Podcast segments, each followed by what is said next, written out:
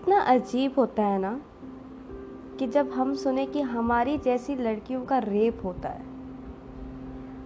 आज एक लड़की का रेप हुआ, फिर कल एक लड़की का रेप होगा, एक घंटे के बाद रेप होगा, परसों रेप होगा, हर रोज़ रेप होगा।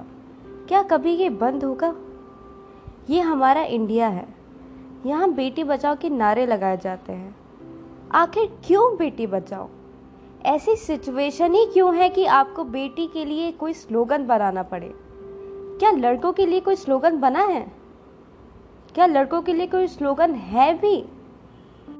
ये सारे तो वो केसेस हैं जो जैसे तैसे सामने आ जाते हैं।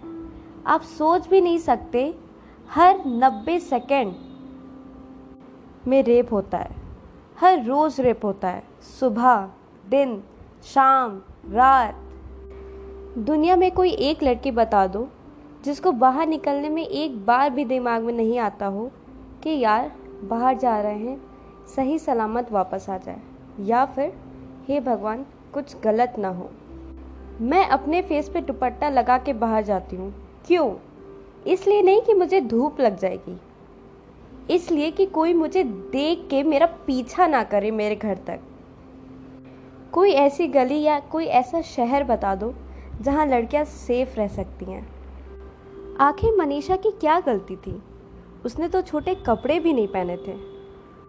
उन लड़कों की सोच की तरह उसने सूट पहना था, फिर क्यों उसका रेप हुआ? क्या कोई मुझे, पूरे देश को ये जवाब दे सकता है? अभी तक सुनते आ रहे थे कि लड़कियों की ज़ुबान बंद करवा दी जाती है, लेकिन आज तो लड़की की उन लड़कों ने ज़ुबान ही काट दी कि वो चीख चिल्ला ना पाए और वो आराम से रेप कर पाए। काश वो लड़की पैदा ही नहीं होती। काश इस देश में लड़कियां पैदा ही नहीं होती। आखिर इतनी बुरी तरह उनकी मौत तो नहीं होती। परसों मनीषा थी, कल बलरामपुर की एक लड़की थी, आज 8 साल की एक बच्ची थी, कल को हम भी हो सकते हैं, है ना? अब कहाँ है वो लोग जो बोलते थे लड़कियाँ छोटे कपड़े पहनती हैं इसलिए उनका रेप होता है? कहाँ हैं वो लोग जो बोलते थे लड़कियों को शाम के 5 बजे के बाद नहीं निकलना चाहिए? ये सब बोलने से पहले एक बार भी नहीं सोचा कि कभी आपकी भी लड़की पैदा होगी या आपकी भी बेटी होगी? ये सब बोलने से पहले एक बार भी नहीं सोचा कि जिस लड़की के साथ रेप होता है उसको कितना दर्द होता होगा? आप बोलते हैं कि लड़कियां रात को बाहर निकलती हैं इसलिए उनका रेप होता है।